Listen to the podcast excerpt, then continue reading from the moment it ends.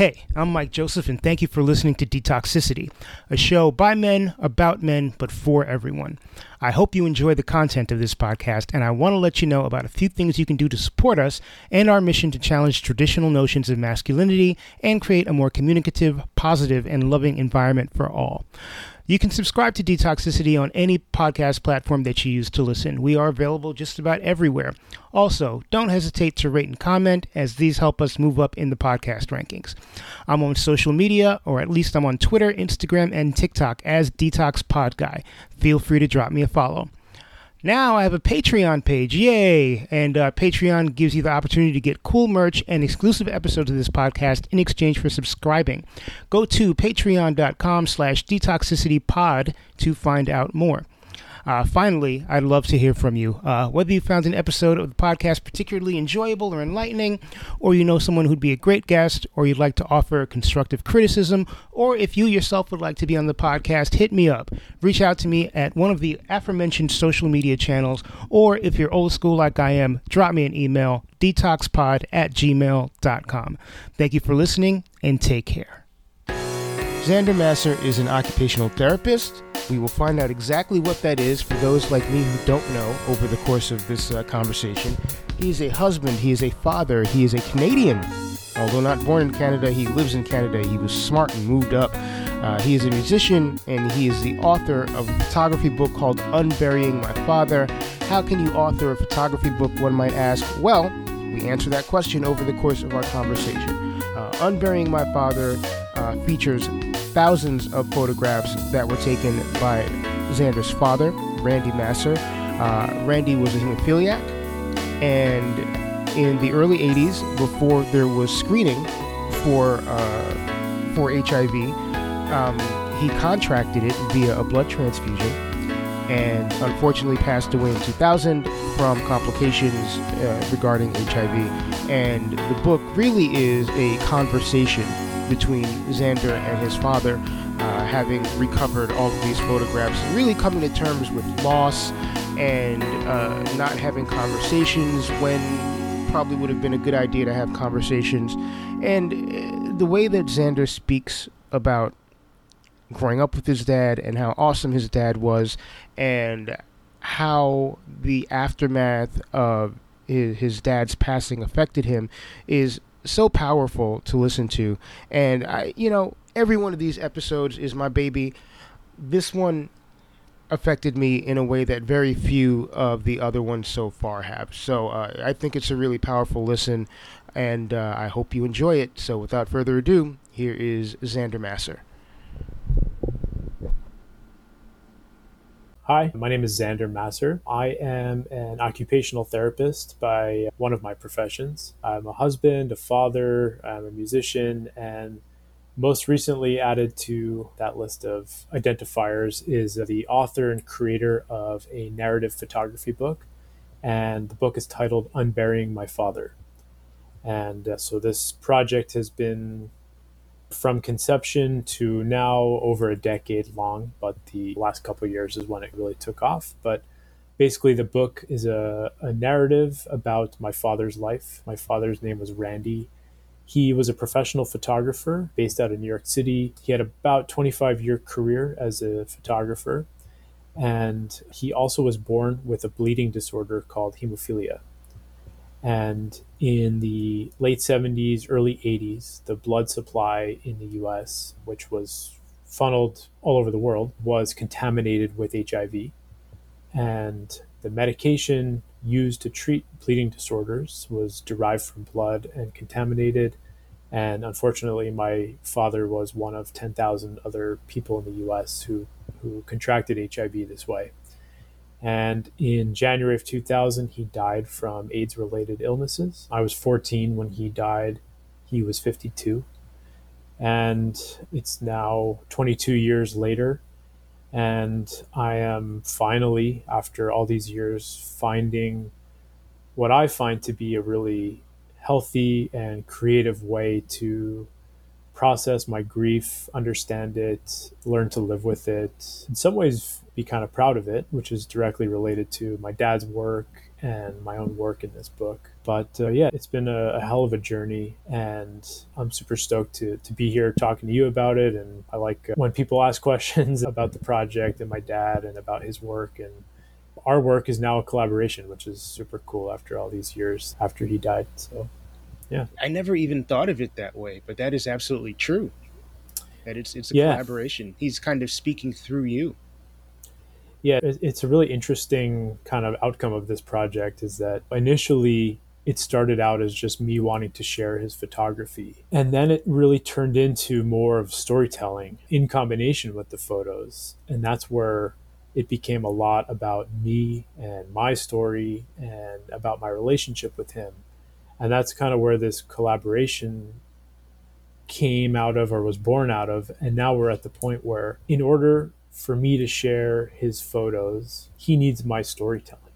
And in order to share my story, I really need his photo because they're both compelling as individual entities, I think. But in order for people to really latch on and, and care a lot about it, I think that they're kind of interdependent. And so my dad and I are dependent on each other now, which I think is just so amazing. And it's brought this whole new element to our relationship all these years later. Wow. So I swear this first question ties in to everything. Sure. But I was reading about you and I saw the words occupational therapist. And I have heard those words used as a profession before, but I had no clue what an occupational therapist actually does. So, for mm-hmm. the layperson who's not aware of, of what that is, can you explain a little bit about what you do? Yeah, great question. So, occupational therapy, by the way, the word occupation does not refer to job or employment, which is a, a, common misconception. Most people don't know what it is until they need to know what it is, or a family member needs to know. But the word occupation just means any task of daily living whether it be brushing your teeth, cooking a meal, or going to work, or doing a leisure activity, any task. And so we are a, a, a, rehab professional. And we use functional tasks to help people recover from whatever their injury is. So it could be physical health, where someone injures their back and we use what they're interested in as opposed to rote exercise like a physio might do which physio is great by the way. We work in conjunction. But our goal is to make people functional again. We also work in mental health capacities. We work in schools personally i work mostly with older adults and so i evaluate people's safety and autonomy in their homes and help to adapt the home to make it accessible i often work with younger adults with disabilities as well so more on the physical side. It's interesting you asked that because I think that my OT education background profession really ties in with this project. And in a way, I don't think I could have done it without having become an OT.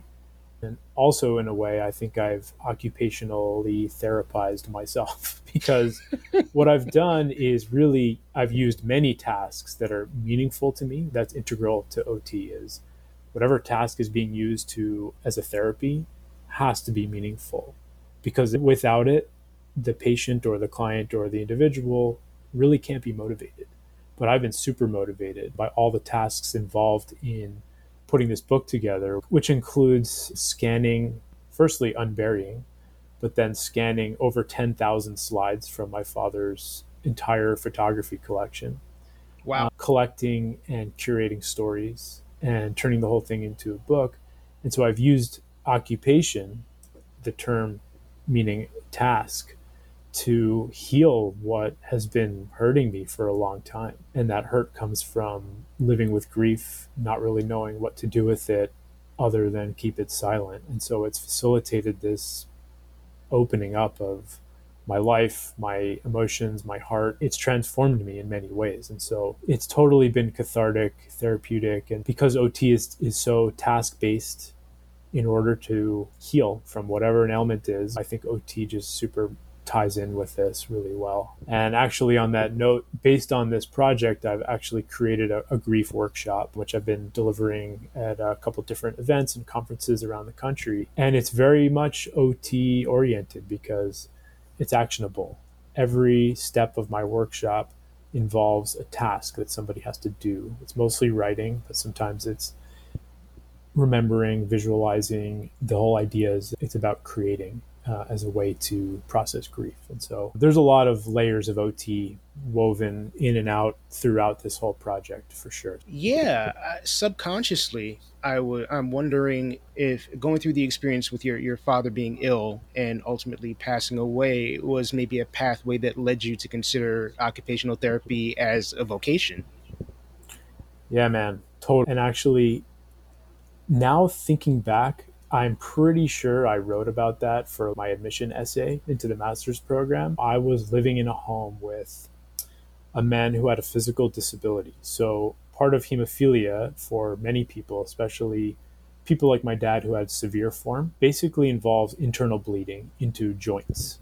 And over years and decades of internal bleeding, his knee joints were deformed and he basically wasn't able to bend one of his knees. And so he had a limp he used a cane a lot of the time. But on top of that, I also grew up in a home with somebody who had a congenital illness, a terminal illness, and an infectious disease. And so there's just a lot of healthcare going on in that type of environment, even though I was not involved at all with my dad's healthcare which is a whole other topic of conversation that we could get into today. But I do think that being a healthcare professional and specifically an OT, it has to be related to to my experience growing up. I think it definitely ties in for sure. Because you were 14 when he passed away, how much did you actually understand of hemophilia and HIV slash AIDS because you must have been like a freshman in high school at the point when his illness was reaching its end stages. So, as you were in elementary school or, going through your adolescence, how much of what your dad was going through were you able to process? The short answer is not a whole lot. And it's one of the themes that I write about in the book. Basically, when I was very young, I, I'm not exactly sure how, how what age I was, but our parents told us that my dad had hemophilia and they explained what it was and I have one memory of him self infusing, which is what hemophiliacs often do to treat bleeds. They use a needle and there's a medication that's in a liquid form. And basically, it introduces a clotting factor that they're missing, which is what hemophilia is. Right. That wasn't always the treatment, but that was the treatment that was developed that eventually became contaminated with HIV, but it's still used today and was used when my dad throughout the rest of his life. Anyway, when I was about 11, 10 or 11, my parents sat my brother and me down and they called this family meeting and I could tell something was not right. The only thing I could think was that they were going to get a divorce. It wasn't even like they didn't get along or fought a lot. I just couldn't think of any other reason why we'd be having such a serious meeting. But during that family meeting is when they told us that my dad had AIDS, that he had HIV my entire life. He actually contracted it before I was born, oh, before wow. I was even conceived. And they explained the terminal nature of it. And at that point, early 90s, AIDS was definitely talked about in the news, not really so much in the context of hemophilia, but it was talked about and was a household name in terms of the disease. So I was young, but I knew what it meant. Fast forward the following three years were the last three of my father's life. We didn't talk about it once, never, not one wow. time. And so the things that I only learned really as a result of doing this project, there are many, but one was all the injustices around his infection which I just didn't learn about. I took it upon myself for this project to really do a deep dive into what happened and also learned about my father's advocacy work in the hemophilia community, which led to eventual law being passed that compensated families who were infected. But I also learned that my father didn't talk about this really with anybody. And that came out of a few things. One of the ways I put this project together is that I reached out to about 40 or 50 people that knew my dad and I just asked them to share stories with me. I was a kid when he died. We didn't have adult conversations. And I was just like, there's just this piece of my life that I felt was missing and could be filled by learning about who my dad was as a person from an adult perspective. And so his story is told in the book through other people's memories of him. But what was missing in all of those stories was any mention of how he felt about his illness, how he felt about the injustices of contracting HIV, fear of death, fear of talking about death, none of it. And so, one of the things I did for this book was just ask my mom, why didn't we talk about this? And I think there are a lot of reasons. Firstly, she said that it was my father's wish to maintain positivity in the home. And so that took the form of total silence. And I think there are generational differences as well. I think, I mean, I know for a fact that my dad's parents were not open to really talking about the more challenging stuff. And so it just kind of went by the wayside. And I think, in terms of my mom's relationship with my dad, which I learned a ton about for this project, she was so preoccupied with caregiving for him. And he was so preoccupied with managing his cocktails of medications, trying to stay healthy, still showing up for all my baseball games, all of Graham's band practices. He remained a very present dad until the end. But there was never a space to talk about this. And so one of the big revelations I had from this project is that I took that on. Like that was the behavior that was modeled for me. And so after he died, I just remained silent and I didn't talk to anyone about what I went through. I wasn't living with illness, but I was living with grief and trauma. And I wasn't willing to talk about it. I wasn't prepared. And I had a world of family and friends that didn't know anything about what I went through. And for two decades, that was really, really hard for me. I wanted to open up. I could feel the desire, but I had no clue how to do it.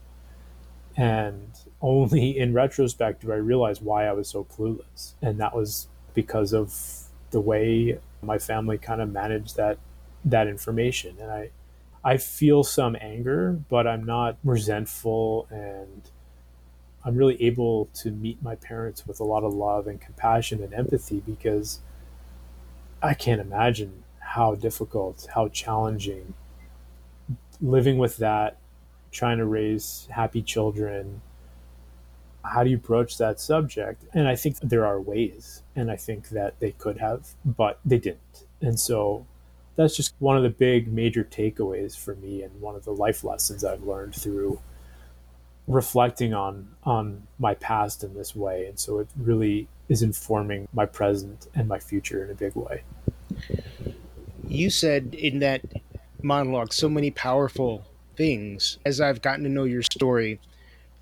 I've been trying to wrap my own head around because I'm 10 years older than you and I'm a member of the LGBTQ community and HIV and AIDS were such a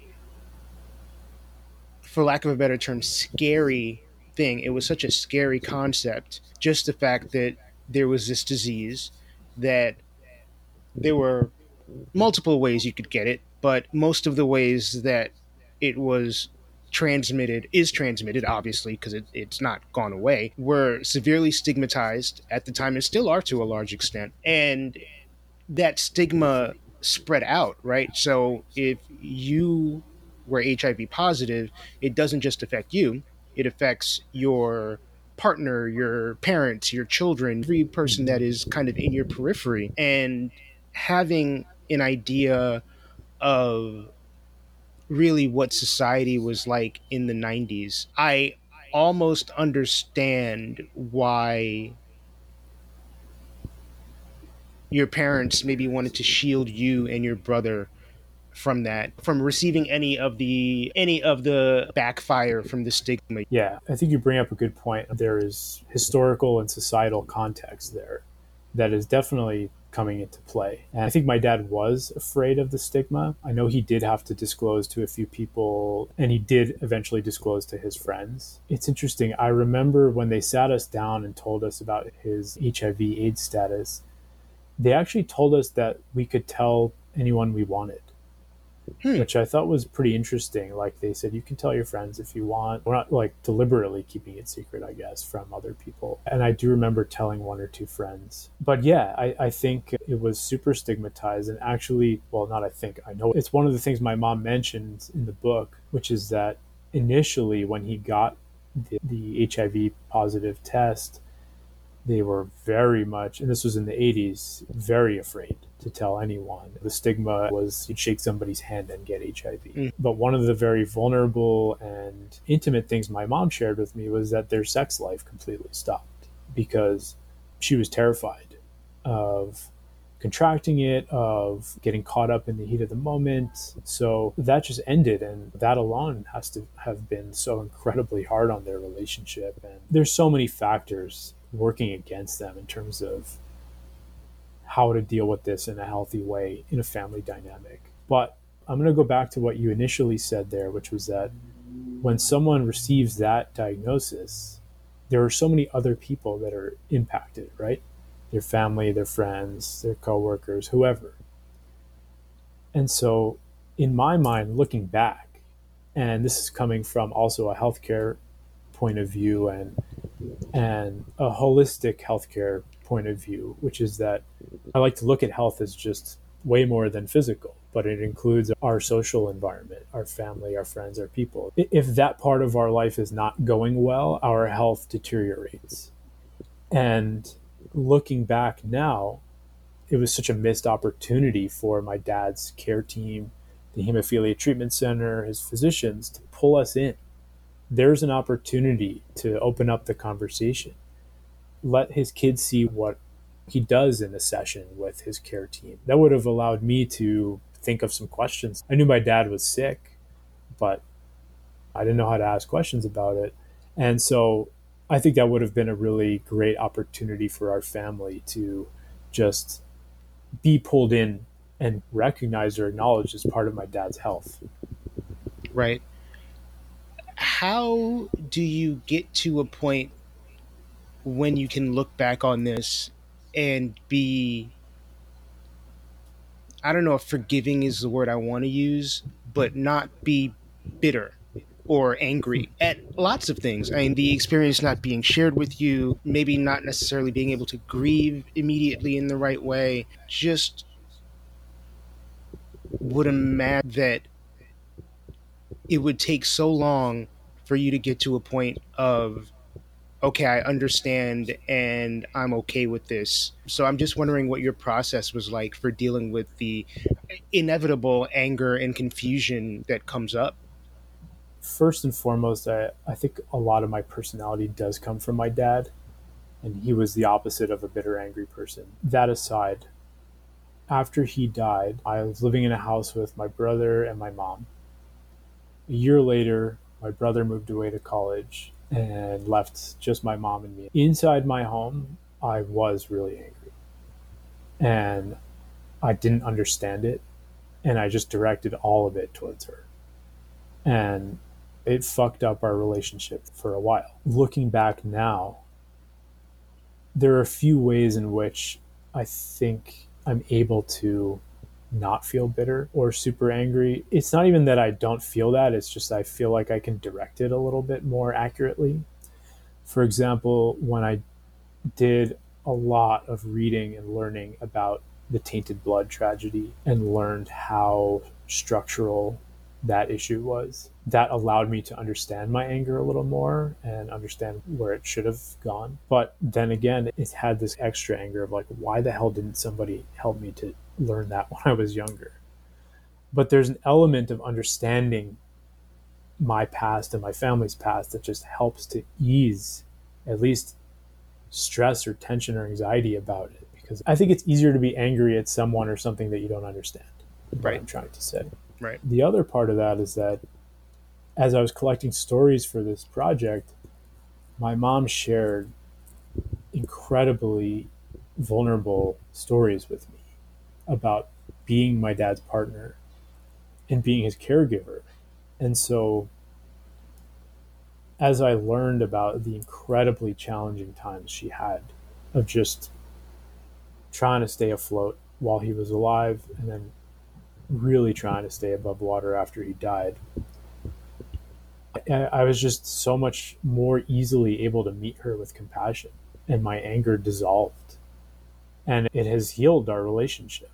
Because of this project, we talked really for the first time about what happened 10, 15, 20 years ago, about how our relationship deteriorated after he died. And it's really helped us to patch things up. And we've always been close, and I love my mom. She's amazing. But now we're more friendly, and now we're more understanding of each other. And I'm super grateful for that. So, if that's a result of this project, then it's easy for me to soften up about it and feel a little less angry. Yeah, that's a win in and of itself, you know? Yeah. yeah. I, this could be an American thing. I guess I have no other frame of reference, so I'm going to just say it's an American thing. And I think it's more a guy thing than a, a woman thing. Have trouble with grief. Any extreme emotion that is not anger, I think a lot of men in particular have issues with. And mm-hmm. grief is such a complicated thing, particularly when it involves a parent and you're young on top of that. Mm-hmm. Did you act out? Did you internalize? What was your initial reaction? You mean after he died? So I was 14. It was three weeks after I turned 14 that he died. So, really hitting at the beginning of adolescence. How much is being adolescent versus being someone in grief in terms of my behavior? Maybe hard to say but I would say I very much internalized. I don't think my behavior was super problematic, but I definitely started smoking weed a lot. I started drinking. Shout out to my brother for negatively influencing me. I think my, my brother was acting out probably more than me. He was doing a lot of stupid teenager stuff that was like a little more extreme than normal, I would say. High schoolers shouldn't get arrested that many times but he did. So, anyway, I think initially, like I was saying before, I was just super cold and angry towards my mom. And then I was high all the time, so I was really sleepy. So at the house, I was moping, sleeping, kind of despondent in the house. I was much happier outside of my house. I really loved being with my friends and trying to live a normal life and have fun. I was playing a lot of music, and music has always been really important it's a basic human need for me. And I think it ties in to grief because my dad bought me my first guitar a month or two before he died and I really started to get into music after. So it's definitely tied in and has definitely been healing for me. But the biggest thing really in terms of my behavior and my actions were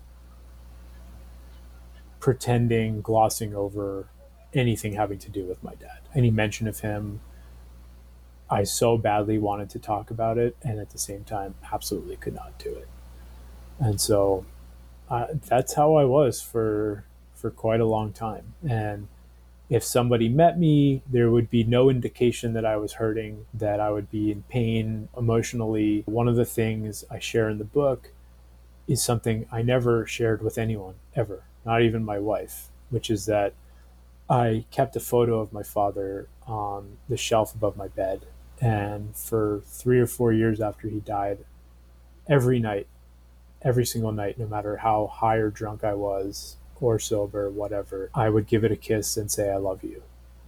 And for some people, that might feel like something that they wouldn't want to share with anybody else.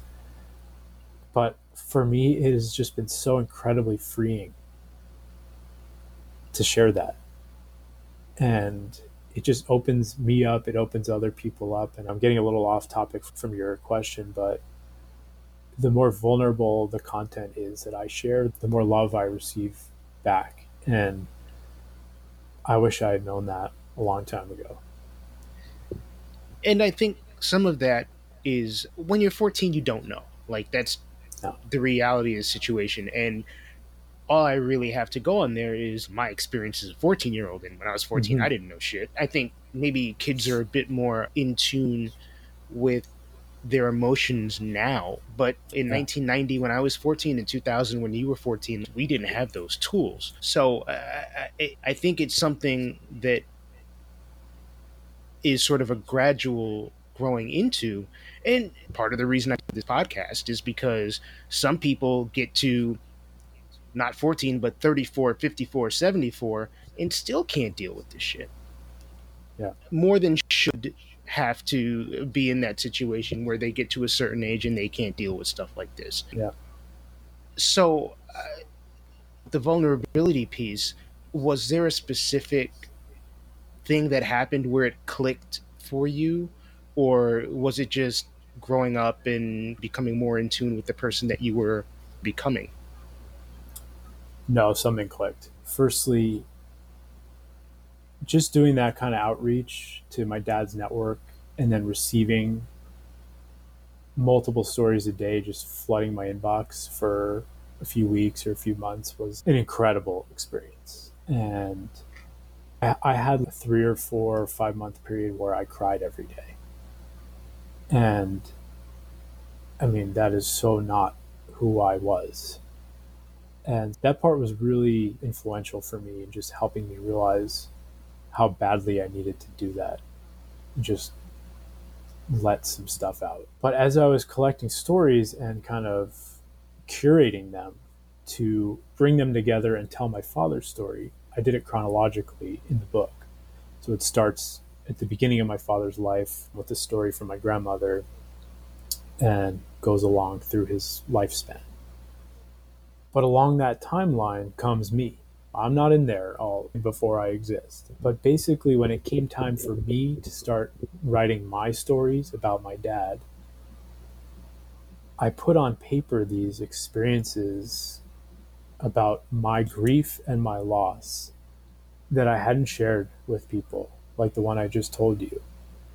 And even just putting it on paper, without even sharing it with my wife or anyone, it immediately felt good.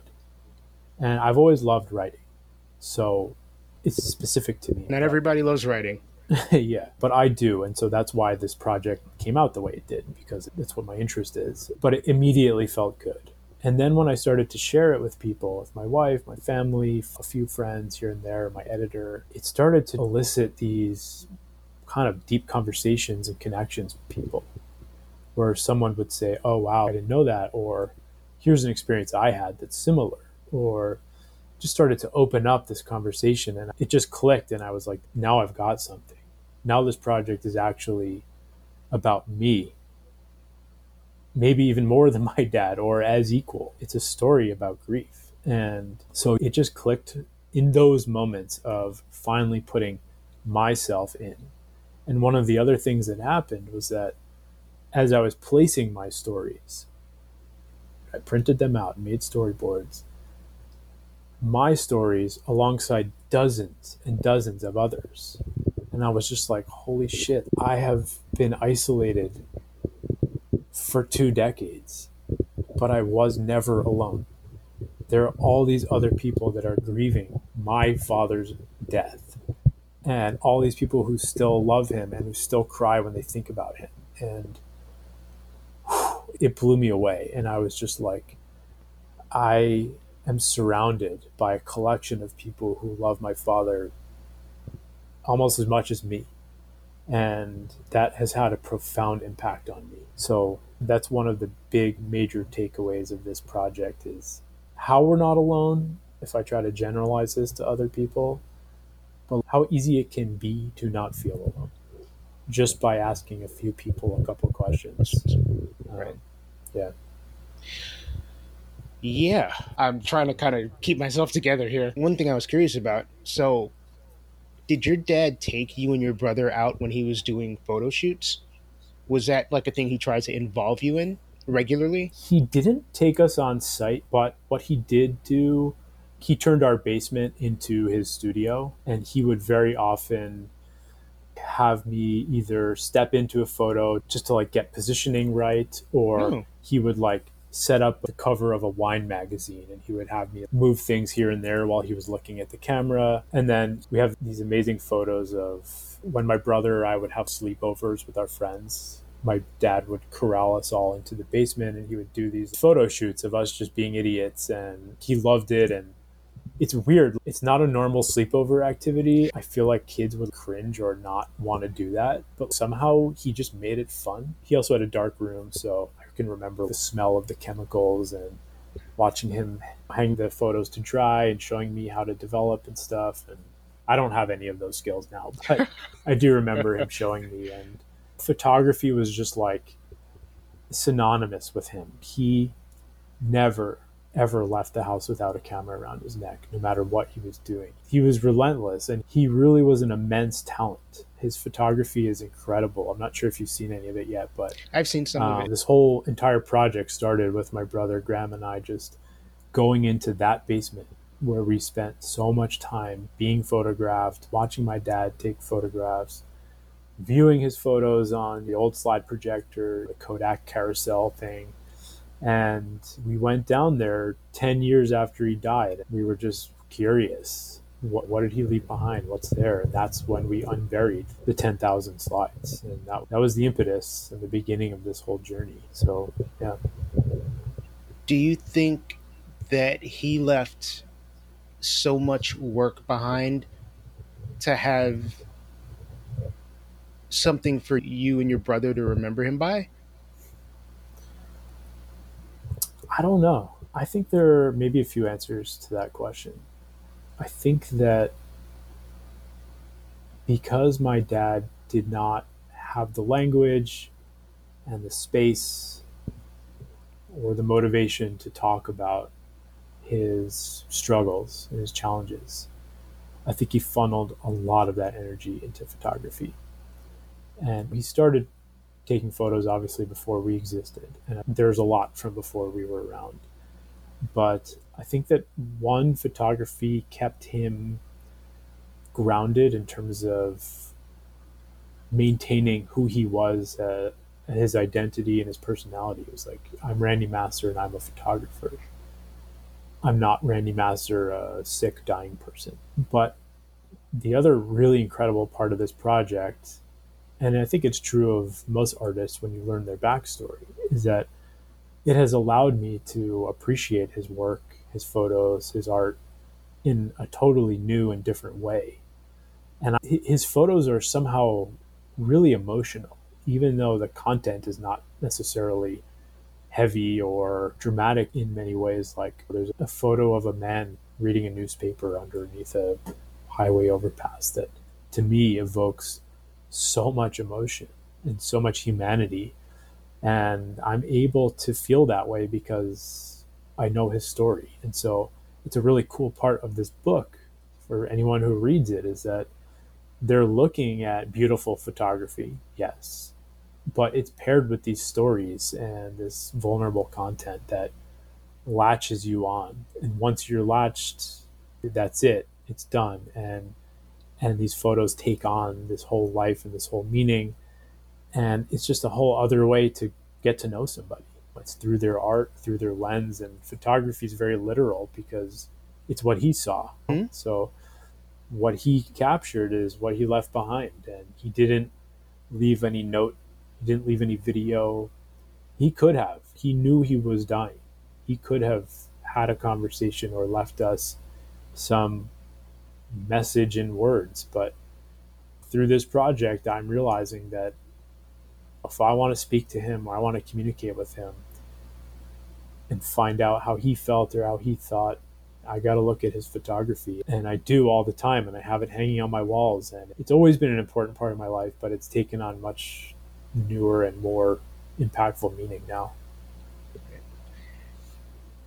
I would imagine being in your shoes and feeling the emotional weight of all of this and feeling like, okay, I need to have a circle of people around me that are going to keep me from becoming a complete mess because I'm confronting all of this. What did you do to make sure that you were emotionally stabilized or building kind of a circle of trust around yourself? And did you even realize that that was something you had to do before you did it? So i have some obvious answers and then maybe one that's not so obvious. My wife has been my number one support person she has been very involved in this project, not just as my emotional support, but practically speaking, she's done a lot to help me put this together. But she's just been so supportive of me in every step of the way. And I'll throw my brother into the mix there too. I've consulted with him on so many different elements of this project. And so uh, we've had these conversations where I'll have these realizations or revelations like, I can't believe I didn't realize that dad never talked to us about his illness. He was sick for so long. How could he have not talked to us? And then I called my brother. We're having the same revelations at the same time right. when I'm sharing the information with him. And so it was really important for me to have those discussions with him. One maybe non conventional answer is that I didn't realize that I was going to use this platform so much and I didn't think it would be so healing, but social media has been like pretty incredible for me. I'm not historically super active on social media. I do consume it, but I don't post a lot. But I started to post some more vulnerable content. For example, on the anniversary of my father's death on 20 years, before I was really sharing about this project at all, I just shared some things about how I was feeling in that moment and some reflections on the past and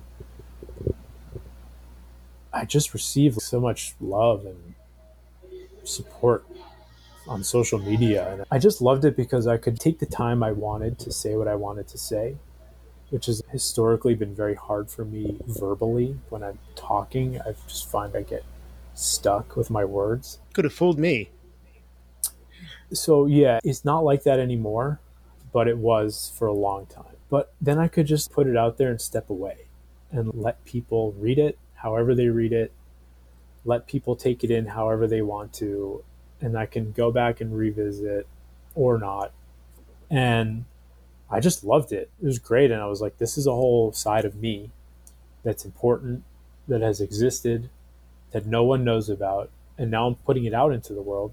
And it gave me the confidence to put my project on Kickstarter, which is how I funded it to create this book in the first place and put it out into the world and to share not just my dad's photography, but my personal story. So there's a lot of negative aspects of social media and negative impact on our society and it's effed up for a lot of reasons.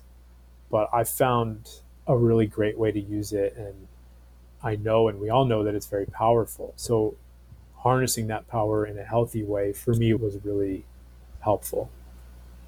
Using it for good. I um, yeah. often tell people, or at least try to balance, because uh, we're all aware of the fact, hopefully at this point, that social media can be damaging in so many different ways, but it is also enriched and empowered so many people. And maybe you can't have one without the other, but it's important to look at the fact that for a variety of reasons. The advent of social media and being able to reach people with stories that are personal to you and possibly impactful to others has been really, really important. Yep, I, I totally agree. And you can curate your social media, right. right? So I would encourage others to curate to hear the kind of stories they want to hear. Right. It's possible. It definitely is. So, because this book has been published, you've been doing a lot of interviews and a lot of discussions about it.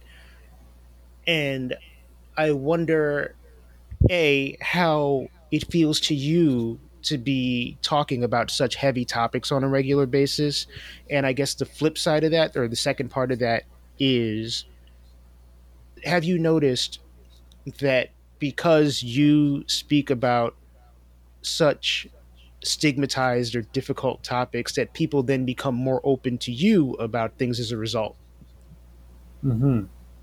Yeah, they definitely do. Talking about this project and my personal life and my emotional life, it's gotten easier the more I do it, and I love doing it. Honestly, having conversations like this one are my reason for being. This whole book gets to the core of who I am, which is somebody who likes to connect with people on a deeper level. So it's really facilitated that. Like I could be at a dinner table with some friends or acquaintances and somebody knows about the project or asks me about it. Inevitably, they end up talking about themselves, telling their story about someone they lost or some challenge in their life. And it just opens up conversation. It does. And that's one of the major goals of this book and this project. It opened me up, and I really feel like it can open others up. And it has because people read it and then they call me or they email me and they open themselves up to me and they feel safe to do it because I've done it for them.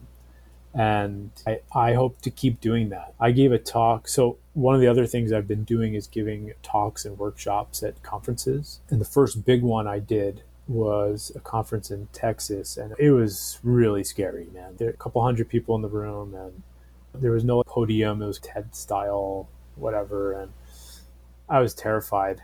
And during the talk, I read the eulogy that I wrote for my father's funeral, and I just stood on a stage in front of like two or three hundred people and just bawled my eyes out. And I looking back at my former self or my older self, it would be shocking if I went back and said, yeah, you're going to do this one day because it's not who I was, but it is who I am now. And, and people applauded me and I'm not boasting. What I'm saying is that it's powerful for anyone to be vulnerable in front of others, even if it's in front of your family, your friend, one person. It doesn't matter. Mm-hmm. The point is, it's honest and it's authentic and people appreciate that and respect it and i think it allows for a deeper conversation to happen i think i thought of a good closing question so i'll ask that is there a life lesson thing that your dad taught you while he was alive that you still keep with you. Is there something he ever pulled you aside and was like son this is very important or an action that constantly replays itself in your now adult life? No there's not. He wasn't that kind of dad or person. However i learned a lot from him just by being his son and the behavior that he modeled for me which was that my dad was very gentle and really funny and very friendly. And he had this warmth to him where he could enter a room and you're just kind of his friend already. And I, have maybe so, somewhat consciously by osmosis definitely took that on. So just seeing that behavior modeled for me, I think I learned that joy is important I think I learned that laughter is important. And I learned that art and creativity is not only important, but it's a way to express. I think that it needs to come with words too, which was maybe the missing piece for him. But he expressed a lot through creativity. And the nature of photography, and especially his, is that there's beauty all around us. It doesn't matter where you are. You, you could be at a I'm, I'm thinking of a photo of his now, which is just like a taxi cab on top of a auto mechanic lift, and like it's a beautiful photo, and I, I, it's like the ugliest place in the world, it's like a deep dark alley of Brooklyn somewhere where somebody's fixing an old taxi cab, and it's gorgeous. And I've taken a lot of life lessons out of that, which is just notice my surroundings, appreciate them. I think my dad for all his illnesses, for all his his body being under attack from all all different angles, my dad fucking loved life. And he loved being alive. And so if there's any lesson I could take at all, and, and it was obvious. He didn't say it to me. I he showed it to me. And I, I take that on and I feel the same way. Wow, that is pretty profound. This I think is uh, like the most emotional I've gotten ever speaking to someone for this thing. I, I'm, I'm usually pretty stoic, but uh, you you got me, Xander, for That's real. the point, man. Yeah. Was there anything else that was there anything that I missed, I guess, or that I didn't bring up that that you wanted to talk about specifically? There, there was one thing. Okay. You had asked a question that I think I kind of missed the answer, or I missed the answer I wanted to give, which was about like kind of like my initial reaction or behavior after he died. And I was in that phase of like, with all adolescents, where you're kind of like questioning, like, why am I this way? What is the point of life? Why, why am I the way I am? I think I think a lot of young people ask themselves that question. And for me, the answer was just always, well, I'm the way I am because my dad died when I was 14 and I'm grieving and I'm sad, even though I wasn't like a overtly depressed or sad person. It was just like my dad's death informs everything that I do and every thought that I have. This project completely flipped that thinking on its head because I shifted my focus from his death to his life. Life. And so for me, it's like now I, I, I can see so much more impact on my life from his life as opposed to from his death. His death did impact me, obviously. But now that I've learned about his life and who he was as a person, I'm like, oh, well, that's that's who I am. I'm the same way. And, and I'm that way because he was alive, not because he died.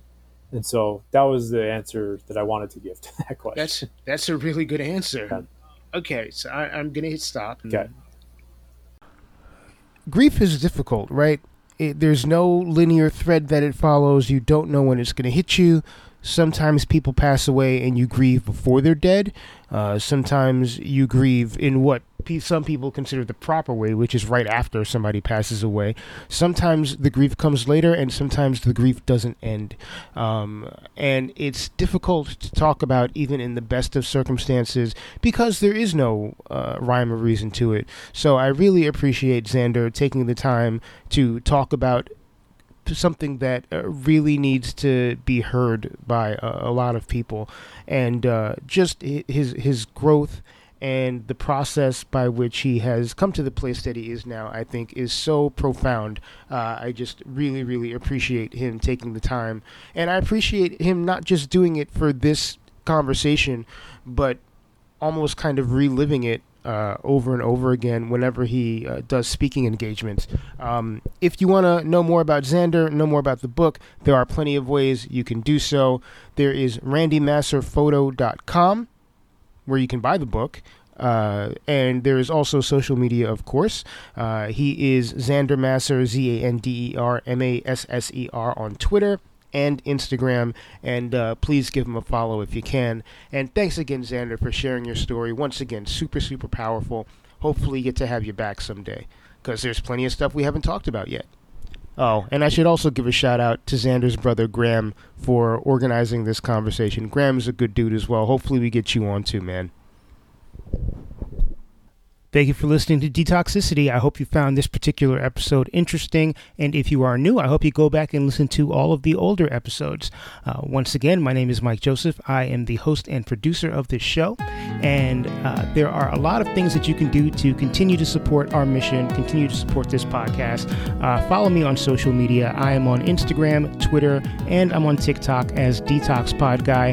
Uh, you can also send me an email if you'd like. I'm at detoxpod at gmail.com. I am always on the hunt for people with interesting, inspirational, and powerful stories. So if you know somebody who fits that bill, or if you yourself fit that bill, please don't hesitate to drop me a line via email or via social media. Uh, please make sure you subscribe on your podcast platform that you're listening to this on. Uh, rate, comment, help a brother out, uh, help us move up in the rankings. Uh, follow me on social media, like I said. Follow our Patreon or subscribe to my Patreon actually. Patreon.com slash detoxicitypod. You get access to exclusive episodes. You get episodes a little earlier than the general public. You get a cool ass sticker, lots of stuff. Once again, patreon.com slash detoxicitypod. Quick shout out to Calvin Williams for providing the music and uh, doing his magic on the logo, which was originally designed by Jacob Block. I thank you all for listening. I wish you all the best. Please take care of each other. Till next time, peace.